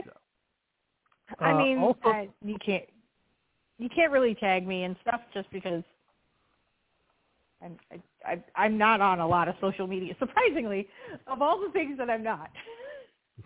Nope. nope. Only in a few. Only in a few, and those are yeah. And in those cases, eh, all right, fine. Uh, This one, I kind of had to. I was guilty of for a while, of saying no worries.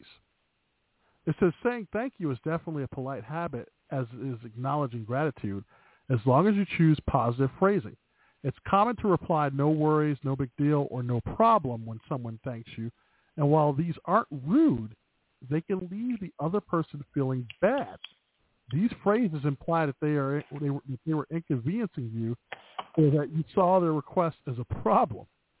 They say instead it's more polite to answer with "You're welcome" or "My pleasure." But I still have an issue with when people say "My pleasure."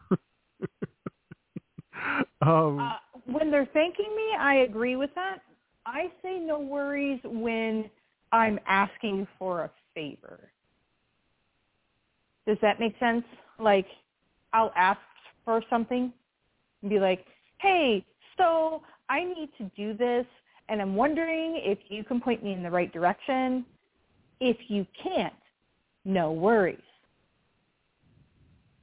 but do you say that when people? That's how I use no worries. But do you say that when someone asks you to do something and then they say thank you and you'll be like, oh, no problem or no worries? No, I don't use no worries there. Yeah. No, when somebody says thank you, I usually go, yeah, okay. You're welcome. So yeah, Or, did not no know problem. that. I say no problem, no, uh, yeah, no problems, or you're welcome, or yeah, anytime. That's usually like yeah, anytime. Usually is my big one. But no worries. I only use when I'm asking somebody else for a favor. So right, and that's just the, like I was thinking about that when you were saying that. I was like, I don't use no worries when somebody when somebody goes thank you. I I don't go no worries. now I'm probably going to do it. Yeah, now you are. now you are. You're welcome. You stuck it in my head. no problem. Uh, next thing on the list, apologizing for every little thing. It says if you step on someone's foot or make a mistake at work, the most polite thing you can do is offer an immediate and sincere apology. But some people have a, ha- a habit of apologizing for very minor infractions. Uh, so, like, you know, if they loaded the dishwasher wrong, I'm sorry. Or for other things they aren't responsible for. Or they'll be like, I'm so sorry, the weather is terrible today. Or they tend to apologize on repeat. It says do this constantly, and not only will it annoy others, but it'll make them worry that they're that they're doing something to make you feel bad so often, and that in turn makes them feel bad. So it says that if you do something wrong, offer a sincere apology, uh, commensurate to the offense. No over apologizing.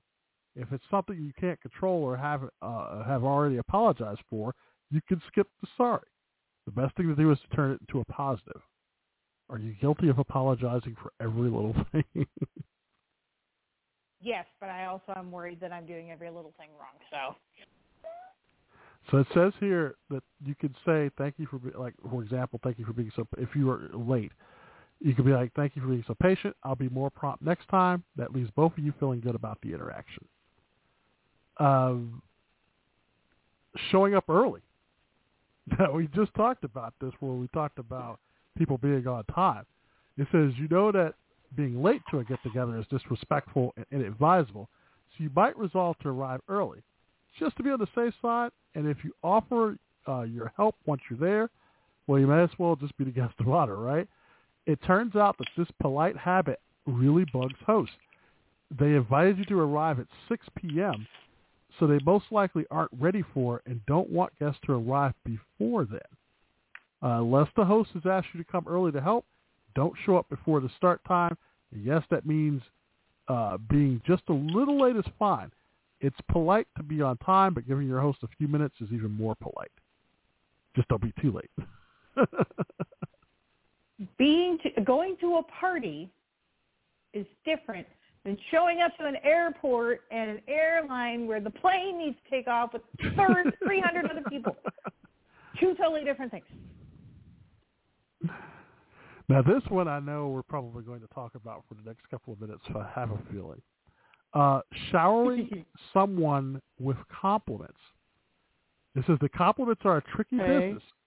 On a surface level, they might seem like the epitome of a politeness, but they can come across in ways you didn't intend. Compliments about people's appearance in particular can make them feel uncomfortable or even objectified. Telling someone they look fantastic and must have lost weight may be your way of saying they look nice, but they might be crushed at the negative implications. They didn't look great before they lost weight. Your comments may be well-meaning, but sometimes being too direct is off-putting. They say instead, take a moment to consider the person and the environment before being effusive with the compliments. When you do compliment people, be genuine and have open body language. Without eye contact, you might as well pay the compliment on Facebook. And be very careful of these uh, some compliments that could be actually insulting. I think we talked about this. On Backhanded ones? Backhanded compliments? But I, I have a feeling you could tell if there's a backhanded one, though. Um, it, it, it, it, I think you know people don't mean it to be mean. It's kind of like if you don't dress Sometimes up they that do. often. Sometimes they do, but it's like if you don't dress up that often, and the minute that you dress up, and it catches people by surprise, and they're looking for a compliment, and then they might be like, "Oh wow, you know, you look really nice today," but in a way, unfortunately, some people will be like, "Wow, so I didn't look nice before then," and um, I'm only laughing because we have this conversation about the Christmas party every year. and my standard statement is there's always that one person that says, wow, you look nice right now or whatever to me. And my reaction, although I say thank you, in my brain is, so you're saying I look like crap every other day?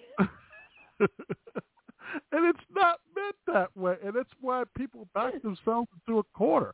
And, and the thing is, is that it's like you can't even compliment people anymore because, and like some people, and this is what I talk about with guys, because guys would love to compliment women, but the minute that they do, if it is quote a compliment that comes off one way, now you're digging a hole for yourself, or people feel if they're in a certain feeling, they feel like they're being objectified.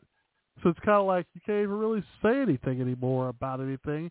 And if people are, quote, uh, wondering why no one says anything, it's because people don't want to be that person that might be, quote, objectifying you or you feel like they are, and then it's awkward. I have.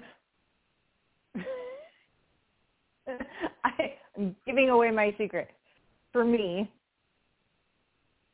um, instead of "you look nice today" or whatever, you look really nice to me. Instead of today, to me, I can't argue with that. You look really nice to me. Although that can get offensive, or not offensive, objectifying if you do say certain things. but that top looks really nice to me. Okay, well, you're welcome. You know, like to me, that little shift sometimes changes it. You have to be careful with it. You have to be careful with it anyway, but it's harder to argue or make someone feel bad about a compliment when it's very specific. And most of the time I do, hey, you know, you look great today. Did you do something different? No. Must not have noticed the other days. You look wonderful. Moving on. I will say though, women get away with complimenting other women so much more than men. Like men complimenting women. Well, you guys can go ahead and be like, I can "Man, compliment anyone at any point in time and walk away. Just be like, I love those shoes and then walk away. And it's fine. If some guy in the elevator said to me, I love those shoes and then walked off, I'd be like, uh, whoa, whoa, what just happened? well, you girls could also tell each other how your behind's looking something or how your boobs looking something. So yeah, like your something the guys boobs look great today. we can't do that. Are you wearing a new bra? Your boobs look amazing. Right. right. Yeah. If a guy tried that, not good. Uh, so, So, yes. Um, also although the list, more and more people don't like that. uh, yeah. but some people do. If it was Right. someone that was probably in the um, uh, other industries, they'd be like, "Hey, how do these look? Oh, they look great." You don't know, and then you get confused, and yeah. Um, but also on the list, being self-deprecating. Compliments and self-deprecating humor are two sides of the same coin because getting compliments can be a little uncomfortable. It can also be tempting to downplay them. Besides, you don't want to seem like a braggart responding with the compliment like, I know, right? I'm brilliant. So when someone says you look great today, your gut reaction may be to respond with, really? I just rolled out of bed. But self-deprecating responses like this can affront the person who paid the compliment. You're basically telling them that they're totally wrong. So they say instead, when someone gives you a genuine compliment, stick to responding with thank you.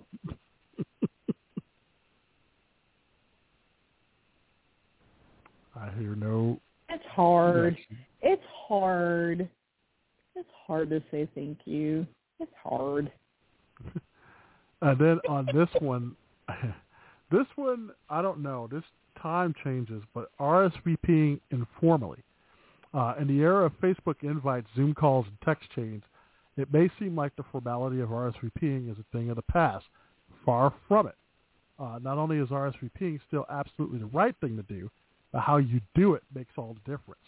Uh, you may think that you're being polite by just texting the host that I'll be there or mentioning it in a phone call, but you should res- be respectful of how the host asked you to RSVP.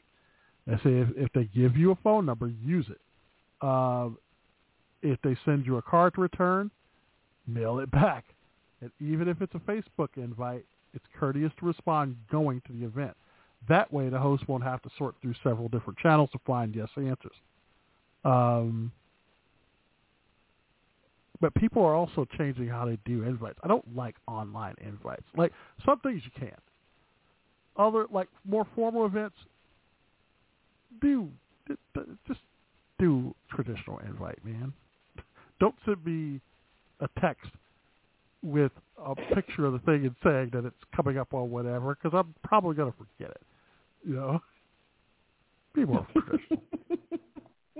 um, also, they say sharing a lot of personal information right away. Um, instead, they said leave the personal info for your significant other and best friends. Less is more when it comes to personal opinions, especially in the company of acquaintances versus good friends. Um, waving someone through a four-way stop. They say it may seem polite to let other drivers go ahead of you, especially at a perplexing, uh, perplexing intersection like a four-way stop, when it could be challenging to know whose turn it is. But uh, it can also be a major annoyance, not just for the drivers waiting at the other stop signs, but for anyone waiting behind you. so, of course, you all know the rule. The first car to stop at the intersection gets to go first. um, Uh, the only time I'm waving people through is when we both get there at the same time, and I'm not in a hurry, and I don't care about the people behind me because they have to wait anyway, um, and they're going to have to stop at the stop sign as well, um, and or the person is already trying to roll through the stop without stopping. Like Right. even though I was there, it's like no, no, keep going. You obviously are the most important person on the road today, so go for it. It's a very Right. sarcastic. No, no, no. You, there's a head nod. There's a face. and so the last few on this list, one was offering driving tips or directions without being asked. Uh, it says if the driver if the driver does ask for directions or clarification, do your best to answer.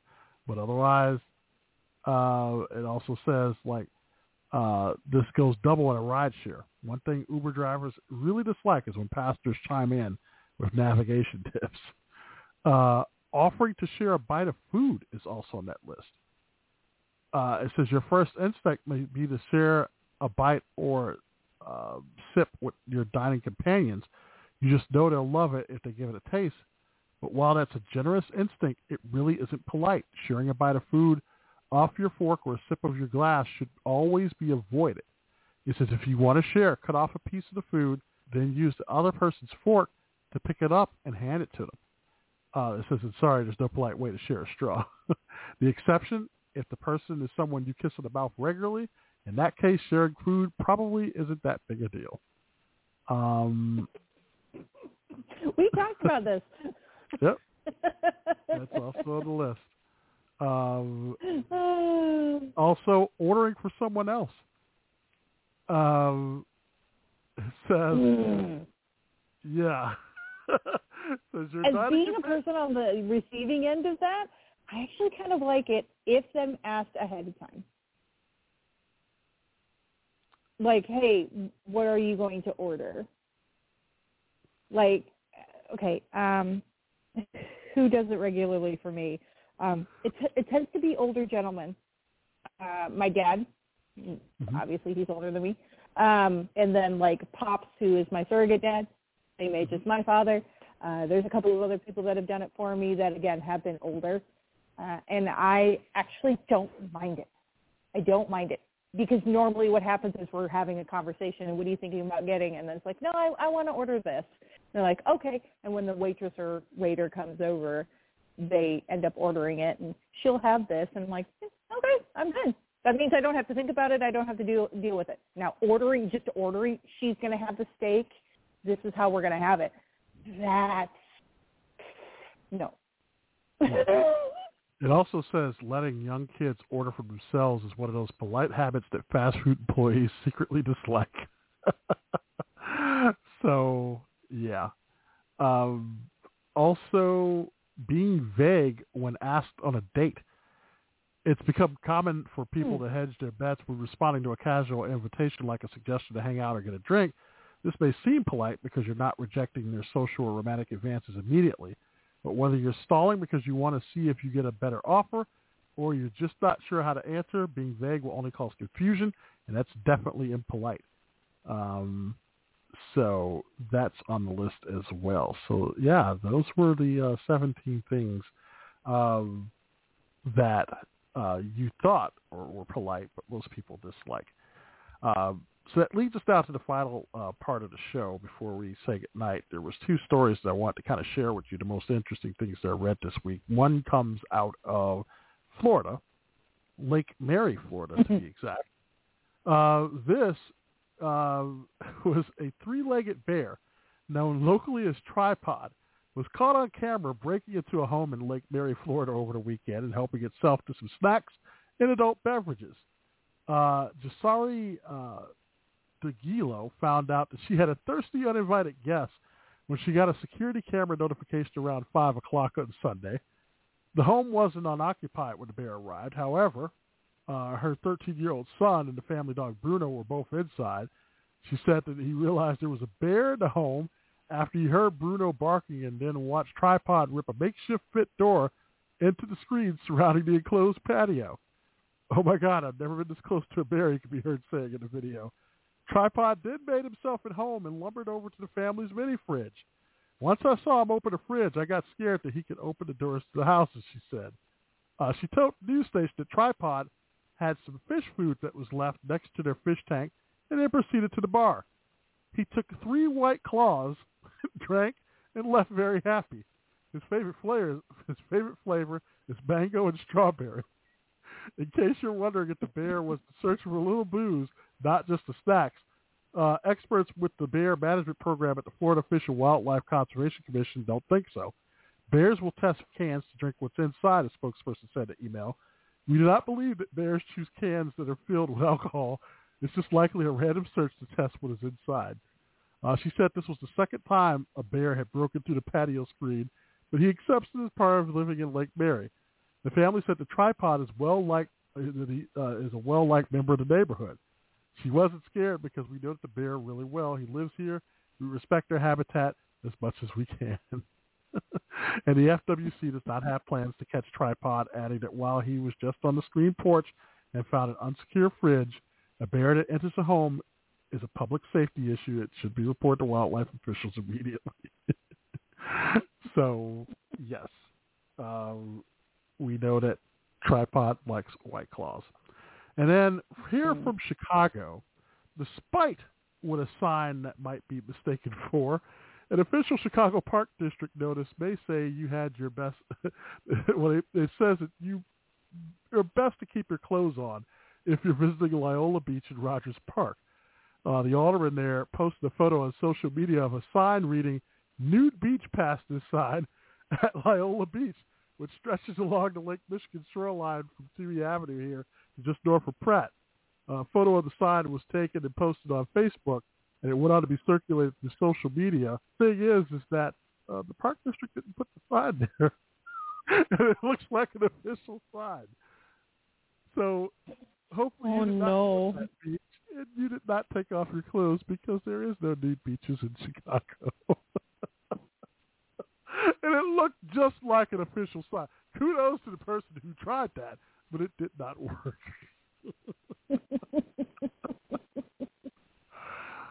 And just as the beach season closes here, uh, the old clock on the wall is saying that we're just about out of time.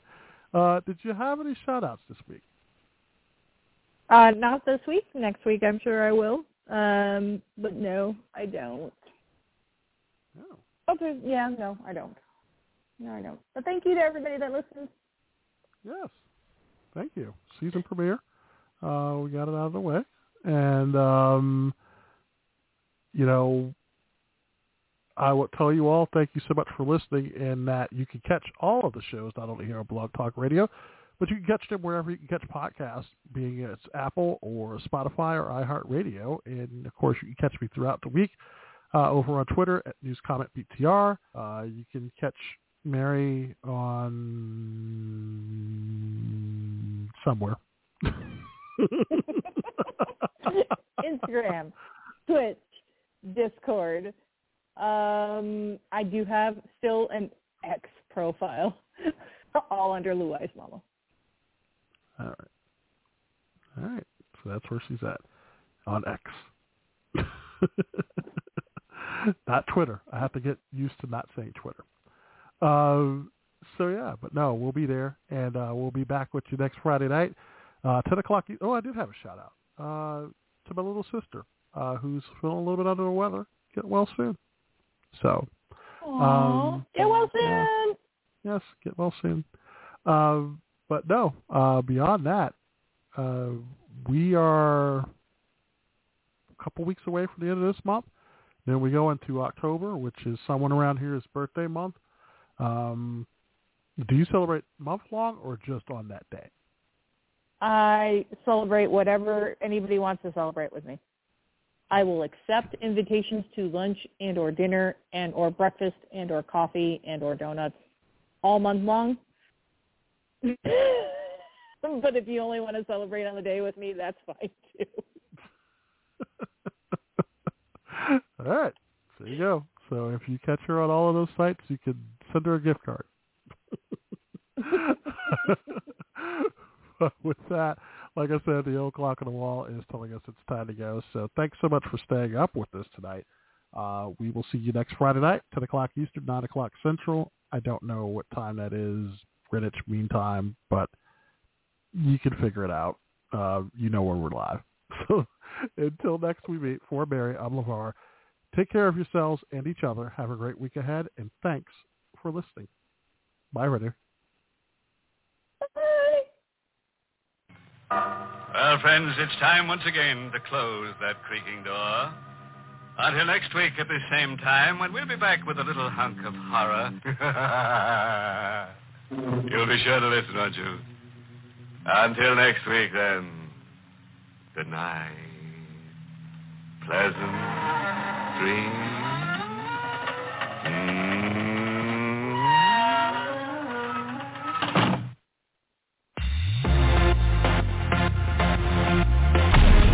Thanks for listening to Page One. Page one. Page one. Don't forget to get the latest show info on Twitter at NewsCommentBTR and add us as a podcast on Apple, iHeartRadio, Spotify, and other platforms where we can be found.